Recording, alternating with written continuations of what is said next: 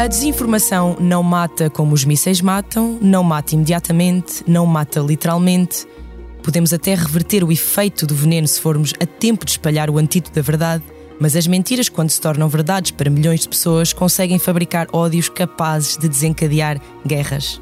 What do you have on the origin of the videos? Well, Mark, uh, contrary to the claims, these videos uh, do not show uh, Israeli uh, children captured by Hamas. Uh, we found the original video was, in fact, uh, published on a TikTok account a few days before the Hamas attack. It was actually posted on this TikTok account on October 4th. these screenshots were taken by Israeli fact checkers at a fake report. Estávamos a ouvir a explicação de uma jornalista do canal de notícias France 24, que desmonta a origem de um vídeo que começou a circular depois do ataque do Hamas ao sul de Israel, onde se vêem vários bebés presos em jaulas, alegadamente bebés israelitas presos pelo Hamas. Não é um vídeo verdadeiro, como ela explica, foi publicado numa conta TikTok antes do ataque e essa conta já foi, entretanto, fechada. A guerra da Ucrânia fez regressar a propaganda ao discurso público e há centenas de exemplos dessa propaganda a contínua afirmação por parte de Vladimir Putin de que os ucranianos são todos nazis, ou agora, nesta nova guerra, as dúvidas de líderes religiosos israelitas e até deputados sobre se os palestinianos são mesmo um povo, fazem parte de um círculo de desvalorização do inimigo cujo objetivo é tornar as sociedades mais receptivas a agressões. Os exemplos que temos visto de antissemitismo com episódios em que as pessoas foram filmadas a arrancar as fotografias de reféns levados pelo Hamas, ou cartazes com a estrela de Davi desenhada dentro de um caixote do lixo, são consequências dessa polarização. A islamofobia ou a colagem dos palestinianos a movimentos extremistas de forma a justificar uma certa punição coletiva também é outra dessas consequências. Nos dias após o massacre perpetrado pelo Hamas, começaram a surgir nas redes sociais várias teorias sobre a falha de segurança na fronteira com Gaza e uma frase em específico, traidores a partir de dentro, ou em inglês, traitors from within, chegou ao topo das pesquisas no X, antigo Twitter. Sob essa uh, suposição, que havia traidores dentro de Israel, começou a circular a notícia falsa de que seriam árabes israelitas destacados para a segurança de fronteiras os culpados pela violação dessas mesmas fronteiras por parte do Hamas. Vamos ouvir mais um som. This church is actually located further away, outside where we think this blast range could have possibly been. What we found interesting is that there was like a statement that was later found put out by the church itself saying that they were not bombed. So from there, we wanted to take the approach of not just saying like, hey, we are taking this church at its word. We wanted to see if we can actually pinpoint where those missiles were hit. Going on Telegram channels. We were able to find actually other angles of the same bombing occurring. There, using uh, Google Maps, we look for unique identifying um, components. So if it's the building or a particularly tall structure, that really helps us try to narrow down where these missiles hit.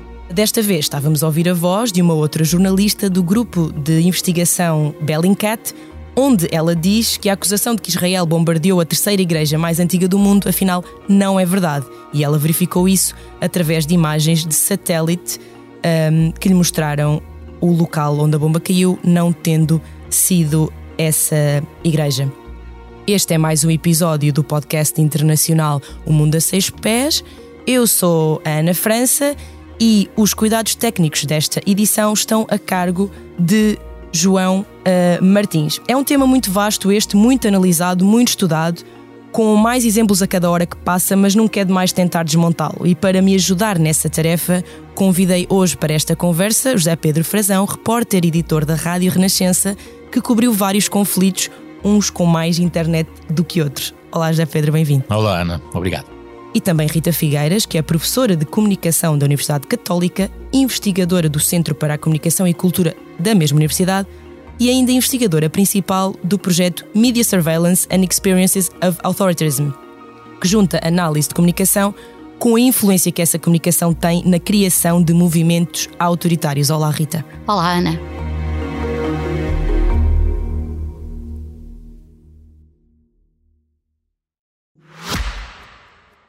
Já visitou hoje o BPI Expresso Imobiliário?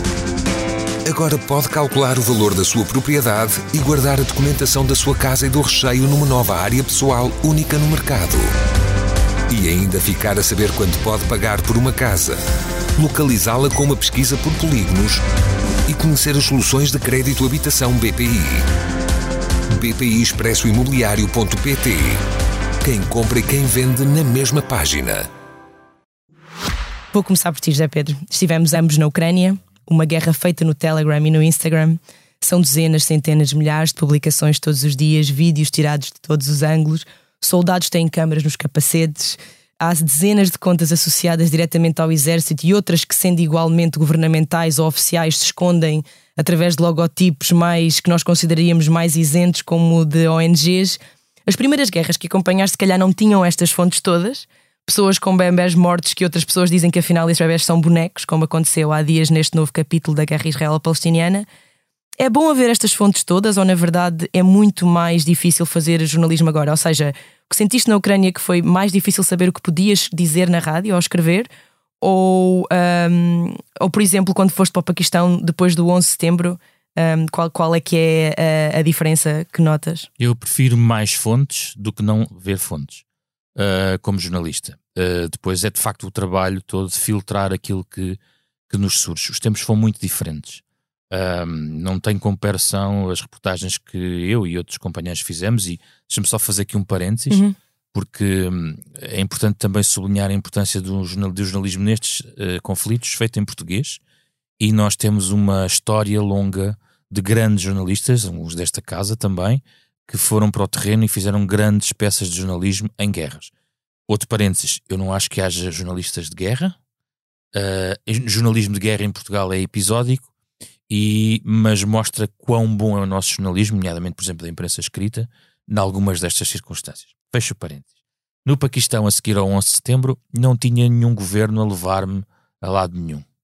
Não tinha nenhum exército a levar-me a lado nenhum. Pelo contrário, nós tínhamos que iludir o, o, as forças uh, militares para entrar nas zonas tribais, para tentar entrar no Afeganistão. Tivemos combates e reuniões em, onde estavam a nata, estava a nata da comunicação social internacional a tentar negociar um certo policiamento, porque eles não nos queriam deixar entrar eu, e, e nós íamos na mesma e tivemos muita dificuldade uh, em chegar e só mais tarde, um mês e tal depois de eu lá estar, quando eu já estava em Lisboa, é que foi possível fazer essa, essas viagens completas entre o Paquistão uh, e o Afeganistão. Na verdade, até ficámos cercados. Houve um caso em que até eles fecharam-nos o hotel uh, porque havia uma manifestação anti-Ocidente, digamos assim, e eles temiam pela nossa segurança, então fecharam-nos todos num hotel, de onde nós também tentámos escapar para casa para uma lavandaria. Mas não foi fácil. Uh, o que eu quero dizer é que tu hoje em dia, a pleia de, de, de fontes que tens, uh, implica perceber que a cobertura da guerra não é, obviamente, feita só com um repórter. It takes a village to raise a child e para cobrir uma guerra precisas de uma redação, efetivamente, e de uma, de uma edição. O jornalista, quando está lá, tem uma visão sempre parcial daquilo que está a acontecer. E as pessoas deste lado têm que ajudar, não é? Com outra informação, talvez. Têm que ajudar a contextualizar, mas isto tem dois sentidos. Um, eu vou dar um exemplo. Eh, eu já, eu, na Ucrânia, por exemplo, havia um bombardeamento em Lviv e eu estava em Kiev.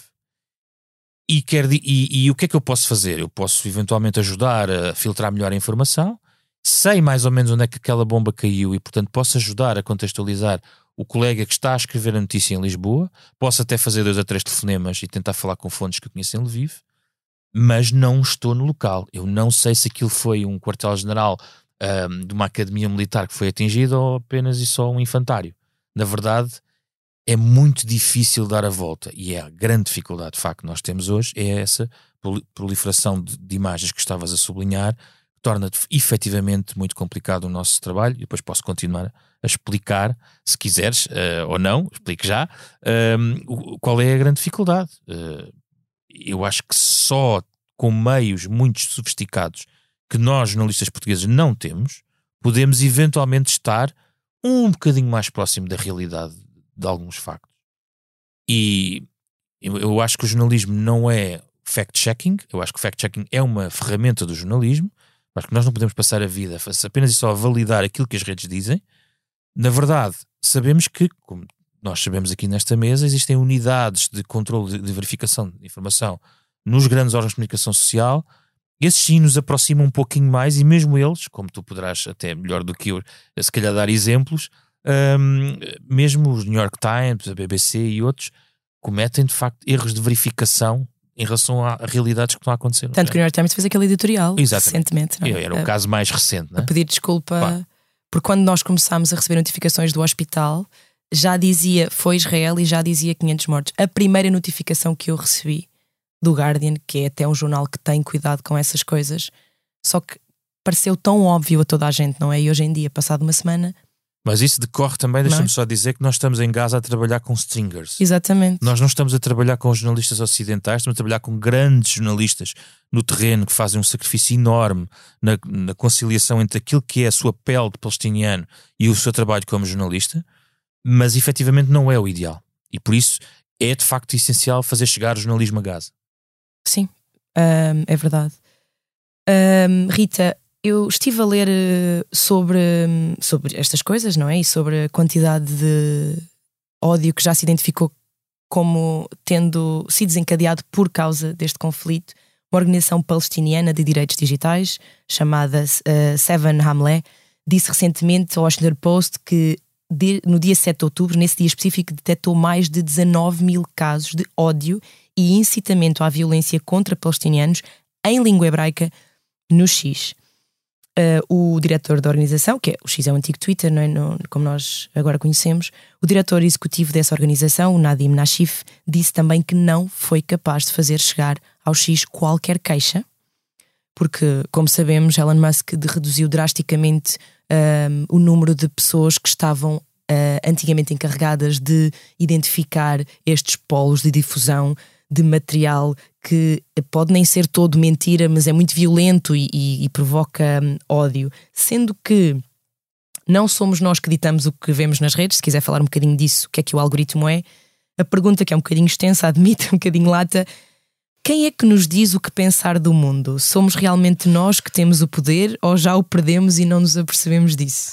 Bom, essa é uma das grandes questões uh, que se coloca a, aos estudos da comunicação e, do, e, dos média desde a Primeira Guerra Mundial, uh, de facto, que é os efeitos dos média, e até é curioso pensar que, enfim, para não dar agora aqui a história da, da área científica, mas os estudos de, dos média nos Estados Unidos e, e, também na Europa decorreram dos efeitos que foram percebidos que a Primeira Guerra Mundial teve em articulação com a rádio e articulação com a imprensa, portanto, os seus efeitos que tiveram na, na opinião opinião pública. Portanto, de facto, este é um assunto recorrente e ao longo do tempo sempre se foi estudando e percebendo de que modo é que as pessoas construíam uma percepção do mundo, já que na maioria das coisas nós não temos uma relação direta, não, é? não experienciamos tudo, portanto, essa experiência é mediada.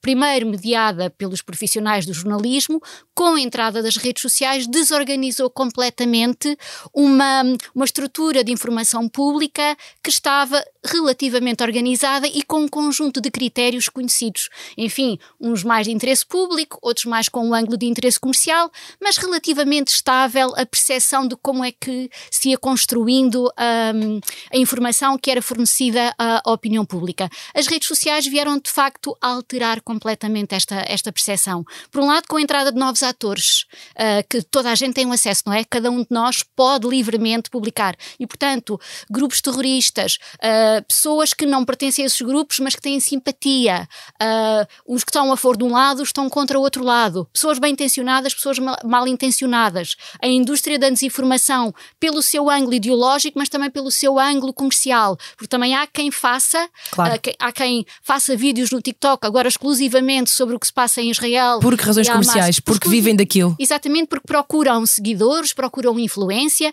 procuram monetizar uh, as, suas, as suas páginas páginas e, portanto, utilizam este conteúdo como utilizam outros conteúdos que neste momento estejam, digamos que, apetecíveis no mercado uh, de consumo da, da, informação. E nós acabamos a consumir isso sem saber. Eh, e, portanto, o que acontece é que, uh, e, e, estava muito interessante o, o que estava um, o João Pedro a dizer, que, uh, de facto, se mais informação é sempre importante e bom, Há também o outro problema, parece-me, que se joga com o jornalismo, é que cada vez mais tem menos tempo para a produção do seu trabalho.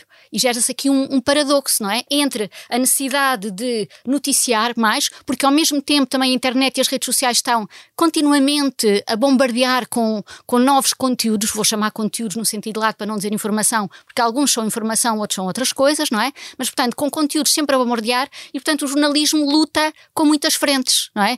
Compete com, com, com os outros players, eh, com os outros órgãos de informação, mas também compete com as redes sociais. Que não estão obrigadas eh, às mesmas regras, que, que publicam tem, coisas claro. sem verificação. Enquanto... E nós, como estava a dizer o Frazão e bem, temos que correr atrás disso e verificar quando de facto isso não é. Todo o nosso trabalho não pode ser desmentir esses claro. conteúdos, não é? É, é? não, não tínhamos outra vida. Pronto, pode haver uh, empresas uh, de comunicação social não, é para isso, claro, mas... claro que sim, é essencial, mas é complicado não é? De eh, reportar e estar a desmentir ou a verificar. Claro, e também, Factos. quando está só a fazer isso, está a dizer, dizer que o centro nevrálgico da informação é o que se passa nas redes sociais e não o trabalho que o jornalismo produz, não é? Porque o jornalismo também luta contra a sua viabilidade, contra a sua relevância social, neste contexto completamente diferente. E, portanto, essa questão, tanto que se colocou com o New York Times como com a própria BBC, não é? Porque foi a, a, a precipitação, digamos assim, para ser o primeiro a, a, a contar, ainda que fizessem uma atribuição, não é? Porque era atribuído ao Ministério, ao Ministro da, da Saúde que, do Hamas, que tinha dito que dava aquela informação, havia atribuição, mas enfim, essa questão não tem qual. Ninguém está a pensar que essa atribuição significa que previne o, o jornal estar a, a, dizer que eles estão a assumir que aquele foi de facto assim que aconteceu, não é? Não, está colado ao jornal Completamente. e. Completamente. E portanto, agora o que aqui se, uh, se coloca também, me parece a mim, é que esta tensão enorme entre ser o primeiro a informar e a verificação tornou-se cada vez mais, uh, mais difícil, não é? Porque com esta uh, a multiplicidade de atores que estão envolvidos e que, cuja sua missão é mesmo uh, ajudar à, à, toxificação, digamos assim, de um assunto que já é muito difícil de discernir e por si já extremamente complexo. E depois há outra, há outra, outra dimensão que me parece interessante, tenho pensado sobre isso ao acompanhar a cobertura que tem sido feita. É que este, este ataque que foi no dia 7 de setembro, eh, perdão, outubro, e tudo o que se tem seguido, ele não acontece no vazio, não é? Ele acontece, ele é uma continuação e as reações que, uh, que de variadas formas se têm verificado aos múltiplos ataques às informações que vão tendo, ela decorre num tempo em que, de facto, há cada vez uma maior desconfiança dos média e, portanto, nada se perdoa. Porque o nível de exigência que foi colocado aqui em relação à BBC, por exemplo, e em relação ao New York Times e outros meios que também uh, acabaram por noticiar o mesmo, é, é, é, implacável, não é? É completamente implacável. Enquanto nas redes sociais toda a gente tem a expectativa que podem não dizer a verdade, embora as pessoas as consumam completamente. Portanto, há todo aqui um, um conjunto de contrassensos hum. que são uh, interessantes Mas também é, é de implacável analisar. também porque há um desequilíbrio de base, uhum. porque provavelmente uh, nós estamos centrados, na, nós redações, nós espectadores portugueses ocidentais, num conjunto de meios de comunicação social uh, que tem uma determinada visão ou um determinado enquadramento em relação a este tipo de conflitos. Por isso surgiu a Al Jazeera.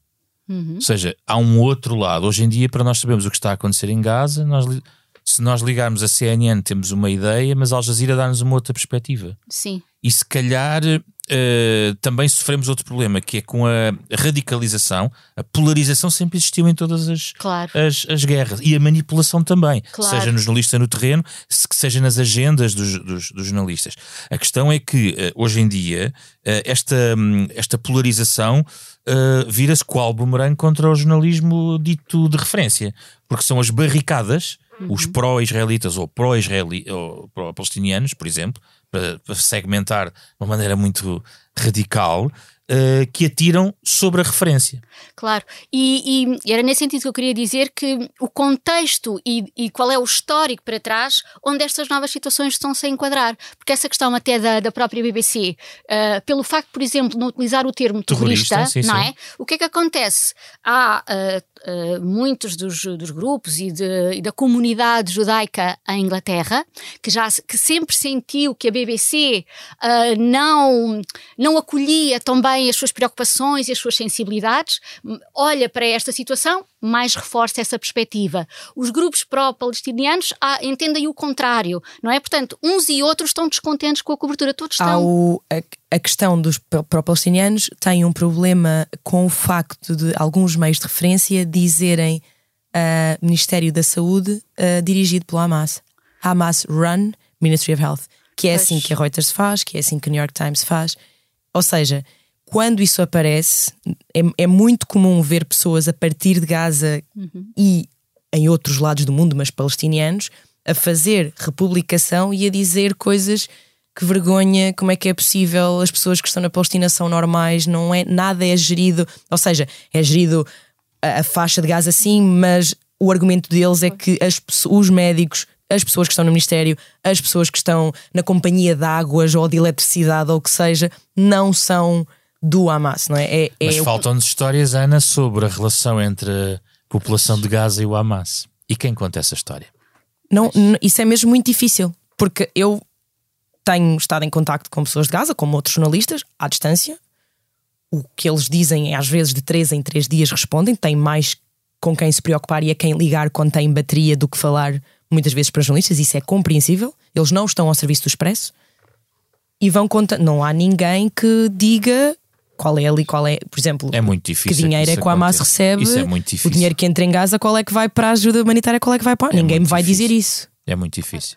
Mas não é, é? Isso não é, não é possível. E, e, neste momento de enorme uh, conflito, não é? Enorme conflito em que há uma uma crescente incapacidade de lidar com perspectivas diferentes e que tudo aquilo que não reforce a perspectiva ou que as pessoas não se sintam 100% representadas, há logo uma manifestação contra e sempre com a ideia que essa representação significa que ela também não é absolutamente, não é verídica e que logo se não for de ser, acordo com o que a pessoa pensa. O receptor barricou-se nas suas próprias ideias. Uh, sim, alimentado. Todos alimentam todos, não é? Uh, portanto, também os partidos políticos também rentabilizaram, no caso da Inglaterra, na questão da BBC, também todos os partidos estão a querer uh, que, que a BBC perca a relevância uh, e que também é menor neste momento na sociedade britânica, nomeadamente as questões do, do, dos financiamentos e tudo isso, porque há uma transformação também claro. da sociedade britânica e emergência de outro tipo de canais, Exatamente. também eles parcelares, não é? Cuja sua missão não é falar para toda a gente, mas falar para uma parcela específica da sociedade. E quando uh, falam para uma parcela específica, significa principalmente falar contra outras partes, e as pessoas também vão sendo educadas nessa perspectiva. Eu, é? tinha, eu, eu tinha agora uma, uma pergunta para, ainda para fazer, para fazer à Rita, por causa exatamente da influência que as redes têm ou podem ter na radicalização de públicos.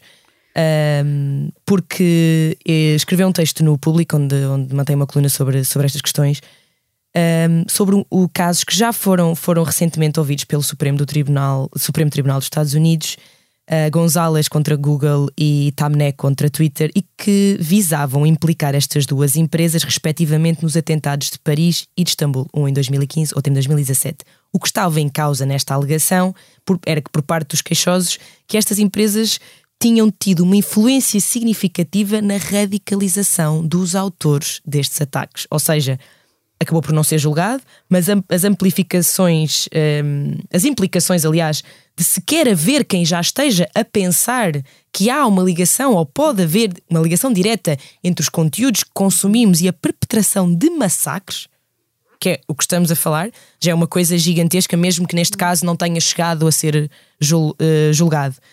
Neste momento temos, entretanto, a UE a tentar pressionar Elon Musk para intensificar os seus esforços para remover conteúdos uh, não é ilegais, mas para minimizar aqueles conteúdos que podem provocar uma reação bastante real, não é na internet, é na vida real, no terreno, uh, neste novo, novo conflito. Qual é. Isto é enorme, não é? É uma, é uma consequência gigantesca que pode mudar para sempre a internet caso um caso destes no tribunal venha a ser julgado e de facto um, se limitem a liberdade de expressão, de publicação, é, é uma questão muito importante mas ao mesmo tempo não podemos negar que estes conteúdos podem ter tido alguma influência na, na radicalização destas pessoas, porque o algoritmo, alegam, estas, alegam os queixosos, só mostra conteúdos terroristas a quem pesquisou por eles uma vez ou, ou duas, ou não, não, não sei exatamente, não é? Uhum. Essas pessoas estavam continuamente expostas a conteúdos terroristas. Portanto, será que não há uma culpa desta, dos algoritmos que gerem estas marcas?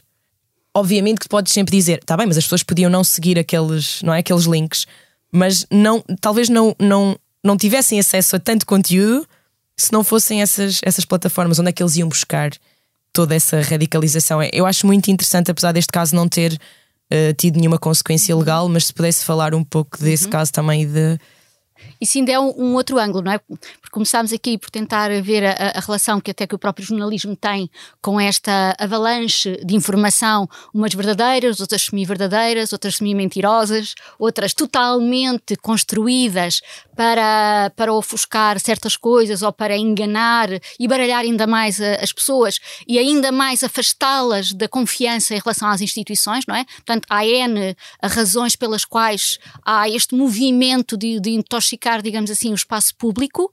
Uh, depois, por outro lado, uh, da própria opinião pública, não é? Todos nós a tentarmos consumir uh, diferentes perspectivas e muitas vezes mesmo habitantes de ambas as partes, neste caso sejam de Israel, sejam de Gaza ou de, da Cisjordânia, que seja, palestinianos que uh, também uh, dão os seus contributos, dão as suas, uh, as suas visões mais pessoais, isso também cativa muitas vezes o interesse por parte das pessoas, porque é uma, uma visão mais emocional, mais individual, mais, mais também do, do seu próprio cotidiano e tem esse interesse. E por outro lado, temos aqui a outra perspectiva ainda, que é perceber o papel que ao longo do tempo que as redes sociais têm na radicalização, nomeadamente dos jovens e no mundo inteiro, não é? Porque de facto, antes da, da internet, mesmo jovens que estivessem zangados, frustrados, sentiam-se quando se sentiam completamente desenraizados, digamos que esta possibilidade de serem contactados por grupos ou serem aos poucos seduzidos, integrados,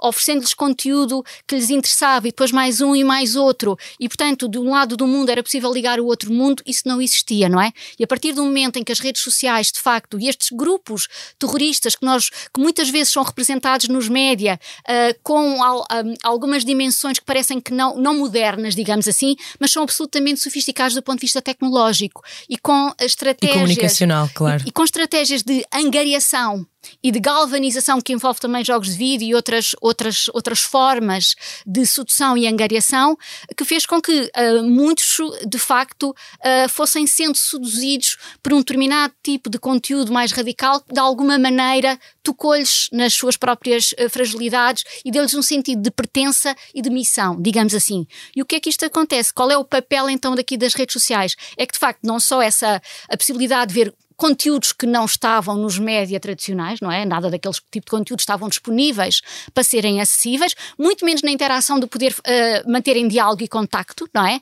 E depois com o sistema de recomendações que, que, caracteriza as próprias redes sociais, que é se gostou disto, também pode gostar disto, não é? E continuamente oferecer uh, conteúdos no mesmo sentido. Sem que... contraditório, a questão é essa. Mantém-se na barricada e vão e vão entrando, entrando, entrando ao momento em que se radicalizam e que já negam tudo e depois já vai uma, uma, uma exposição seletiva, a própria pessoa também já não quer nada que contrarie. Não procura. Porque há uma necessidade de reforço contínuo e permanente, porque qualquer coisa que abale o sistema é absolutamente perturbador e, portanto, tudo isso, a ideia destes processos que, que chegaram ao Supremo Tribunal nos Estados Unidos por causa do, dos ataques um, uh, que aconteceram, uh, é a ideia que uh, indiretamente e cumulativamente não é? Continuar de ver determinado tipo de vídeos, ter uma dieta uh, muito restritiva, cada vez mais uh, incitar o ódio, também a autonomia, dizer que qualquer um pode fazer um ataque. Isso uh, que foi um dos elementos que contribuiu para que esses ataques tivessem lugar. enfim, não foi possível de fazer essa prova, porque ela não tem contacto direto, não é? Não é possível fazer a relação direta entre um ataque e determinado tipo de consumos que as pessoas fizeram online. Mas claro que essa relação do ponto de vista estrutural do tempo, interligando com outros elementos, com certeza que também estão aí associados. Mas esta é uma questão muito complexa, porque todos nós já identificámos, de facto, a, a perturbação que as plataformas uh, fazem nos contextos democráticos. Não é? Algumas é? são diretas. O WhatsApp circulou uma coisa que não é verdadeira e na, e na Índia há exemplos disso. De, em uh, todo lado, no Brasil. Multidões a atacar alguém que foi naquela comunidade identificado como ladrão, violador e não há nenhuma prova judicial, a polícia não. não é? Sendo que, Sim, muito- sendo que agora, só para, só para meter aqui uma colherada ao contrário, eu, eu concordo com, com, com o que a Rita disse, mas há aqui uma colherada ao contrário que tem a ver com o facto das redes sociais terem sido também impulsionadoras de movimentos democráticos. Claro, com E certeza. aconteceu, por exemplo, ah, nós tivemos a Primavera Árabe, Uhum. enfim, deu no que deu, e acho que isso também é revelador, porque no fundo estas redes sociais, hum, no fundo, combatiam por esta via, estes movimentos, ah, digamos, a inércia e o controle dos meios de comunicação social tradicionais por estes regimes. Ah, mas e, até ao ponto de tentarem censurar. Eu fiz reportagem no Irão, ah, onde isto não existe deste ponto de vista, e também já foi há uns 15 anos, mas a verdade é que não existe este. ah, este, este, este, este acesso que nós temos do primeiro mundo, e, evidentemente, em relação a, a um conjunto de informação, e eram ah, os mecanismos, as tentativas de romper cercos de censura, de controle de IPs, controle de acesso à internet e por aí fora, que faziam a diferença em relação a determinadas mensagens. Porquê? Porque para quebrar o muro da comunicação social controlada pelos regimes Claro. e as expulsões de censura. São assim. eh, e isto é que também torna tudo muito mais complexo, porque elas podem ajudar à libertação, mas também à opressão, não é? São as duas coisas. E, e, na- e no que diz respeito ao- aos sistemas democráticos, são um agente que contribui para a erosão, claramente, não é? Porque são um agente económico, mas também são um agente político, mas também são um agente até geo- ge- geopolítico, não é? Porque neste caso das guerras, claramente percebemos que têm, uma, que têm um Sim. papel, não é? Até porque com sim. esta. Só para. Claro. Um, estas questões até do, do, do Twitter, X, X, Twitter, enfim, a mudança está para se saber qual é a sua lógica. Mas uh, o, o diminuir o investimento, ou até o desinvestimento mesmo, fazendo gáudio desse desinvestimento. é? Exatamente. Porque Também isso é que isso, não é? Nós é que somos livres, os verdadeiros. o verdadeiro sítio da liberdade total. Uh, e, e como é óbvio, não, não, não é assim, porque a regulação, o a, a regulação não é censura, não é? E é perigosa esta associação como se fossem equivalentes que não são. Uh, não há sociedades democráticas sem regulação, como é óbvio, mas uh, essa, esse desinvestimento contínuo na, na moderação, obviamente, o que faz com que tenha sido cada vez mais um investimento de atores mal intencionados e toda a indústria da desinformação e da propaganda a investir uh, brutalmente. E depois, como são construídas as mensagens em favor daquilo que se sabe que os algoritmos vão beneficiar, mensagens que enfurecem. Que geram um enorme engajamento, que é uma palavra feia, o engagement, não é? Que gera esse engagement porque as pessoas reagem às questões coisas emocionais. extremas. Todos nós nomeadamente- somos assim, não é? Nomeadamente negativas, Não não é só, não é só um- uma parte da população menos educada Não, não, não. ou, É uma- é uma ou questão que não tem humana. acesso a outros meios mais eh, de referência. Não é nada não, disso. Não. Nós... Portanto, eh, são construídas de uma maneira que de facto, ehm, quer dizer, digamos que rentabilizam as características do, eh, dos algoritmos. Porque como é construída, ela pode ser construída em função de um determinado objetivo, enquanto a verdade. Eh, enfim, servirá à verdade, não é? E é menos sedutora do ponto de vista dos algoritmos e da sua capacidade de viralizar. Viraliza O muito algoritmo não menos. gosta da verdade. E de um, e A de verdade um- não viraliza. Não, e de um Não é viral. e de um discurso que seja mais descritivo, factual, ponderado, não passional Longo, que pode demorar algum tempo a ser ouvido ou consumido ou lido, não é? e mais exigente até para, para o leitor consumidor. Portanto, é, é, uma, é um A nossa conjunto- baliza de atenção também está a encurtar, não é? Mas ias dizer, tens aí uma data de bolinhas Não, desenhadas no teu caderno? Não, ia sublinhar na, na questão, por exemplo, a Ucrânia, a emergência do Telegram, começaste por aí, na questão do Telegram, eu encontro mais informação ah, de várias matizes no Telegram do que no panorama de comunicação social na Ucrânia, quer dizer, ah, inclusivamente porque decorre muito de que, das, por exemplo, o peso da televisão na Ucrânia, nós tivemos pessoas a comprar canais de televisão na Ucrânia com determinados objetivos para fomentar determinada mensagem. Nós temos maratonas, eles chamam aquilo de telemaratonas, não é? Um, onde estão o dia inteiro a falar, a a fazer um gigantesco direto de vários pontos do país com determinada mensagem. Para eu encontrar o outro lado, tenho muitas vezes que ir aos a canais de Telegram, que já é outra coisa, que é eu assinar um canal de Telegram, tal como assino, por exemplo, um canal de YouTube. E cada pessoa faz o seu próprio canal. É a ideia de eh, eu assino o canal da Ana França eh, porque quero ouvir o que ela pensa sobre aquilo. Exatamente. Como se eu já não compro é o Kiv Post para ler Onde a tem a Ana França. França, onde tem Pronto. a Rita e onde Esse é tem os. Exato. Exatamente. É isso. Mas é que é mesmo isso, e eu acho que não sei se tu achas isso, porque eu já fui para a minha primeira guerra que eu cobri no terreno, mesmo conflito aberto, não é pós-conflito, né? E eu já fui para lá com a pressão das redes, já era a minha realidade aqui, já o que, o que se passa tens que escrever, ou, ou no, no caso parece não há essa exigência assim tão. Uh, vamos lá ver, que eu, que eu temos que ir atrás do que diz nas redes, não existe, mas, mas há muito, um, pelo menos eu senti, uma dificuldade enorme que estavas a falar, eu concordo completamente, de encontrar qualquer coisa que não fosse a Ucrânia tem que ganhar e é, isto é correto, a guerra é correta e, e em qualquer café ou uh, hotel, as televisões têm concertos de angariação de fundos para, para os militares. Os militares estão a falar a partir da. Vê-se, quer dizer, pode ser feito, não é? A falar da, da zona da frente e depois vem uma família do militar que morreu e depois vem. Propaganda pura. Mas isto são 24 horas, claro. não, há, não, há, não chega a não haver notícias de outra. Uh, não há mais nada, de, não há outro assunto. Tudo uhum. com as, todos os canais com as bandeiras da Ucrânia, todos eles dizem Slava Ucraini o, o, próprio, a própria imagética do canal de televisão, o, o, o, chamado grafismo, não é? É de patriotismo, é de guerra e, e, está toda a nação unida para aquilo. Se não está, ao menos nós dizemos que está. Não é? Pode haver gente que não está Mas bem. Depois há, outra, há o Telegram, há o universo sim, sim. Telegram. Que é um universo completamente diferente em que Portugal não está ainda, nós não estamos não, ainda não estamos. de todo lá, mas passa-se toda a guerra da, da Ucrânia se passa no Telegram. Mas toda. O que me parece também importante, quer seja a guerra da Ucrânia, quer seja a questão agora de Israel, quer seja qualquer assunto, é que mais do que ser o outro lado, serem outros lados, não é?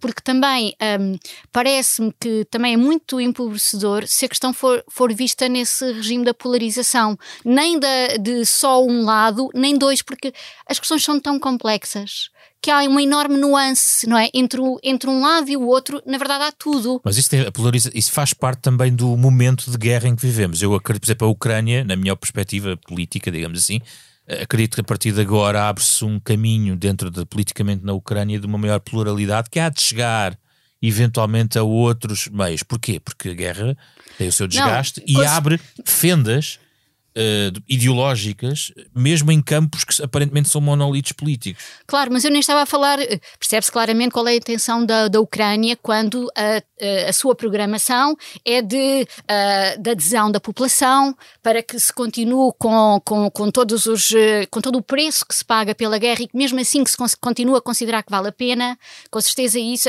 a da galvanização do nacionalismo, a, a, o apoio da opinião pública eu, eu falava mais em relação à, à cobertura, até à cobertura internacional, hum. por terceiras partes, como no caso português, não é? Que não estão implicados em nenhuma destas questões diretamente, e que, um, e que há muito esta tendência de ver que um, a imparcialidade ela significa exclusivamente dar dois lados. Mas as questões são muito mais complexas do que só ser a favor de, de um lado ou ser a favor do outro lado ter informação sobre um lado e ter informação sobre o lado. Estas questões são tão complexas, parece-me extremamente difícil conseguir dizer isto é um sim, isto é um não, não é? E entraríamos na discussão que os especialistas de comunicação, os conceitos de imparcialidade, de objetividade, objetividade. Eu não sou neutro quando cai uma bomba e. Claro. Não é nesse sentido que eu queria dizer, talvez não tenha explicado bem. O que eu quero dizer é que uh, estar a falar das questões de Israel e, e, e da Palestina não é só necessariamente ter alguém que é pró-Israel e ter alguém que é pró-Palestina, não é? Porque é possível fazer uma análise uh, em, que, em, que, inclua ambas as perspectivas e que consiga dar um, um, um, contexto que seja um contexto de análise e não, não necessariamente só das partes implicadas, que obviamente são importantes de ser escutadas com certeza, mas que uh, in, incluem até inclusive atores que não estejam diretamente implicados. Nós em Portugal temos, temos mais isso do que se calhar claro. em outros, porque como nos Estados Unidos, por exemplo, e no Reino Unido, tu és obrigado a chamar um judeu e um muçulmano porque tens mesmo muitos.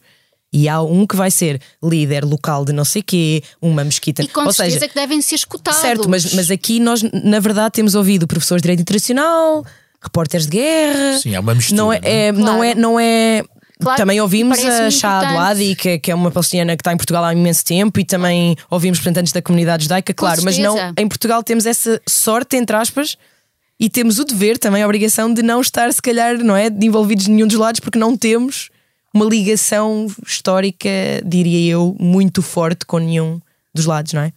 Mas acho que também é importante que as pessoas comentam, agora vou ser um bocado crítico, uh, nas televisões tenham também algum conhecimento de terreno Claro. Pois, em relação ao que se passa. Eu faz muita confusão muitas vezes ver alguns comentários um, de, de pessoas que não.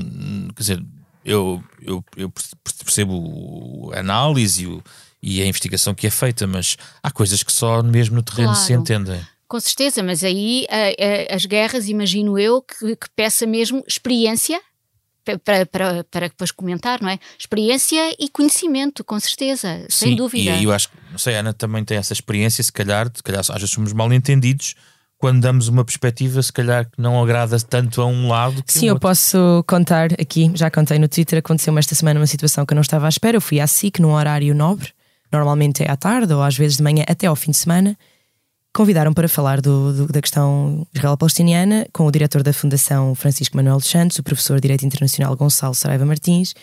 Pelos vistos, o que dissemos resultou numa série de mensagens em que as pessoas me agradeciam por, no- por nós nos termos mantido na análise imparcial. Ora, na minha cabeça, isso é obviamente um que um jornalista faz sempre ou tentaria fazer sempre, mas claramente não é essa a percepção das pessoas. Sendo que até recebi duas mensagens que eu acho particularmente reveladoras e não quero generalizar, que diziam mais ou menos a mesma coisa, que era o seguinte: estas pessoas perguntavam-me qual era exatamente a minha posição sobre o conflito, onde residiam exatamente as minhas simpatias, queriam saber de que lado eu estava, porque não tinham conseguido entender isto na minha intervenção. Isso decorre muitas vezes também eh, de querermos ver os. eh, ah, eu acho que há jornalistas que muitas vezes também, na minha opinião, comentam demasiado. Pronto. Eh, e, e- e acho que tem que haver algum, alguma percepção de que quando estamos a fazer um comentário nas redes sociais, estamos a expor também a nossa opinião como jornalistas de carteira profissional.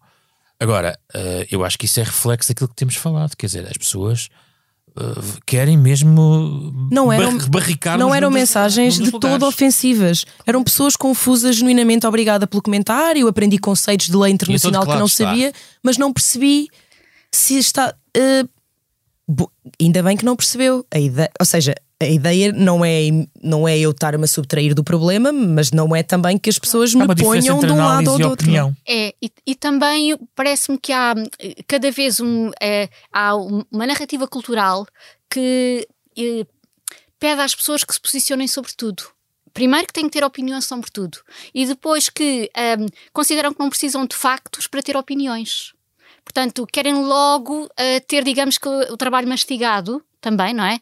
E que para se poderem posicionar, e, e por outro lado também parece que há aqui outra questão que é a quantidade avassaladora de informação que há por dia, estamos, estamos sempre atualizados, não é? É pelo menos a sensação que às vezes tenho, porque há tanta coisa que parece que está a acontecer, quando se olharmos bem, talvez não tenha acontecido assim tanta coisa diferente, mas como entretanto há não sei quantas alertas, há não sei quantas newsletters ter um bocadinho mais de calma, não, não é? Não sei quantas newsletters que, que se fazem, não sei quantos podcasts sobre os temas, tudo sobre tudo, não é? Dá sempre esta sensação que a pessoa está atrasada e que nunca conseguirá.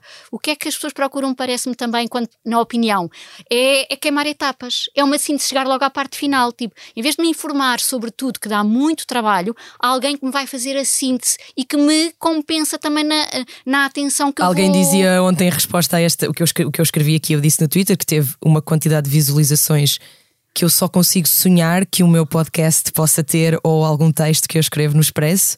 É, foi, viralizou mesmo. Ahm, não, toda a gente estava de acordo, ou não, não foi tudo, mas a maioria de- das pessoas sim. E uma das mensagens que eu recebi, eh, comentários mesmo, foi eh, de um senhor dizer que na altura em que só havia livros para ler, as pessoas eram obrigadas a consumir.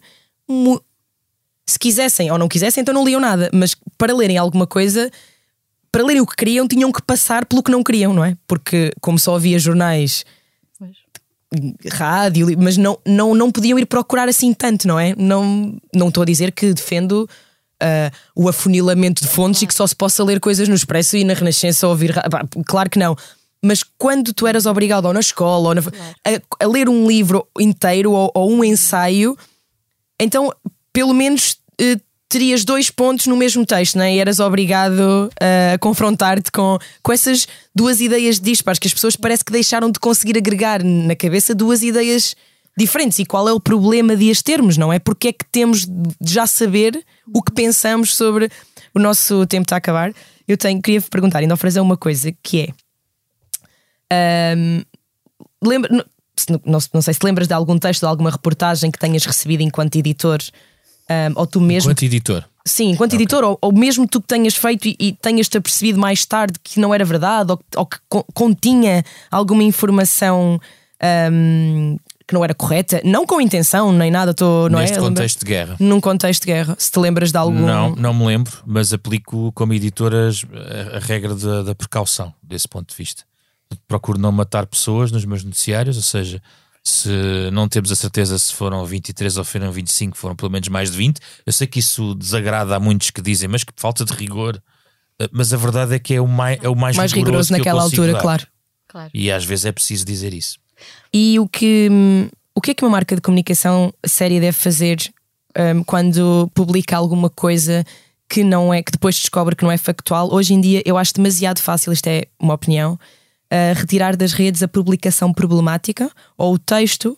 Uh, mas será que isso deve ser feito sem explicar às pessoas que retiramos das redes aquela. Ou seja, não basta limpar a tua reputação retirando das redes um texto ou uma imagem com uma frase falsa, acho eu. Ou seja, no lugar daquela imagem com aquela frase falsa, falsa talvez o Expresso devesse pôr há 5 minutos despublicámos X porque, não é? E fizemos este Totalmente trabalho. De acordo. Totalmente de acordo. Mas acontece simplesmente desaparecerem textos da internet, não é que estavam mas, mal. Mas geralmente reconhecer o erro explicá-lo, porque com isso aprendemos todos. E também aprende o leitor. Já agora. A questão é essa: abrir a forma de como é que se faz, não é? E eu penso que houve um esforço de, desde a entrada dos provedores nos, nos jornais. Uh, em Portugal, uh, nesse sentido, de, valide, de investigar também o que é que se passou e haver uma responsabilização eh, em relação ao jornalista. O jornalista pode dizer e simplesmente acontecem erros. Claro, a questão da transparência e de uma certa pedagogia Eu também que do que é, que é o trabalho. Isso e também uh, a pedagogia do, do, do, erro ou da falha, digamos assim, que uh, haver um engano não destrói a reputação. Não é? Uh, a ideia de que, que, o que, o trabalho é sempre provisório até, ao, até ao, ao trabalho seguinte, não é? Mas há esta ideia também muito manicaísta de que ou é totalmente verdade ou é manipulado como se não é como se não fosse entre uma coisa e outra, que é sempre aqui a minha ideia que é introduzir nuance e compreender a complexidade de todos os trabalhos. Uh, qualquer trabalho envolve tentativa e erro, digamos assim. Agora, o trabalho do jornalismo é muito exposto, não é? Tem essa questão, é muito exposto. E a cobrança, como eu dizia há pouco, é, é muito elevada, é. porque também está, é um, também tem uma. Há, há, também, digamos que, um movimento de descredibilização crescente que se em que alimenta. qualquer falha Exatamente. é porque de certo estás daquele lado. É, vem, vem, eu não disse que. Exatamente, para comprovar e é utilizado precisamente para fazer essa comprovação de teses, às vezes mirabolantes, que existem, que todos têm um projeto maquiavélico de fazer o que torna muito coisa. difícil também o nosso trabalho. Com certeza. Sim. Vocês trouxeram, creio eu, livros para os nossos ouvintes ah, continuarem a explorar. Uh, eu, tanto o tema da guerra mais recente, infelizmente só, no, só no, no ano 20 do século XXI já temos duas, não é? Que começaram. Eu trouxe só uma sugestão, uh, acompanha-me desde sempre, sempre que leio sobre o Médio Oriente, o livro da Amira Haas, um, ehm, que foi a primeira jornalista israelita a viver em Gaza, uh, e que conta este livro, é um clássico, está traduzido em português há bastantes anos, chama-se Beber o Mar em Gaza e para mim é uma referência. Uh, eu gosto muito da, da Amira e isto reflete as pequenas histórias, mas também os, os quadros políticos, enfim. Uh, eu acho que valia a pena reler o Amira Haas este livro Beber o Mar em Gaza, que está traduzido em português. E eu trouxe o livro do Amos Oz, um, uma história de amor e trevas, que é uh, sobre as, uh, as, as, memórias do próprio escritor, da, do seu, da sua infância e autobiográfico, mas ao mesmo tempo também é a história da formação de um Estado, de uma nação, a formação de Israel, que existe em livro, do, do próprio Amos Oz, e também existe em filme adaptado pela Natalie Portman e falado em hebraico, que tem uma adaptação que me parece extraordinária para um, para um livro tão denso, tão complexo uh, e, e, tão extenso, mas que é uma, uma excelente entre a entrada para compreender, enfim, uma história muito longa e muito difícil. E a pergunta oficial do Mundo a Seus Pés: se vocês pudessem ir para qualquer lado do mundo sem restrição de talvez ameaças à integridade física ou ameaças à integridade monetária, pois. para onde para fazer trabalho? Gaza. Pois, íamos, to íamos todos, não é? Eu também momento. ia já. Vamos sair daqui e vamos. Com essas condições garantidas também, apesar de ser muito difícil ser muito neste difícil, momento. Mesmo correndo riscos, é muito difícil. sim, mesmo muito difícil ir, entrar. É impossível. Sim. Quase impossível. Bom, e, e- e já nesse contexto também ah, recordar aqui a quantidade de jornalistas que já perderam a vida precisamente por estarem a trabalhar em circunstâncias ah, dificílimas e para que nós também possamos ah, acompanhar e os desenvolvimentos terríveis não é, do que se passa nesta guerra. Eu não sendo jornalista, ah, enfim, as minhas, os meus desejos seriam outros, sem restrição orçamental, seria a minha, a minha colocação, sem restrição orçamental, seria uma viagem que incluiria o Japão e incluiria a Austrália também. Portanto, seriam as duas sem restrições para poder livremente conhecer bem de tempo, a, a cultura, os restaurantes, ah, os, os espaços e, portanto, É seria. fascinante. sem Até porque dúvida. precisava também sem restrições de tempo, Exato. que era outra dimensão aqui. Muito obrigada aos nossos dois convidados e ao João Martins pela sonoplastia. No site do Expresso pode ir acompanhando as últimas notícias sobre a guerra entre Israel e o Hamas. E para a semana o nosso podcast regressa com novos convidados e novos temas. Até lá, siga-nos na sua plataforma preferida de podcasts para poder receber notificações cada vez que lançarmos um novo episódio. Obrigada e até breve.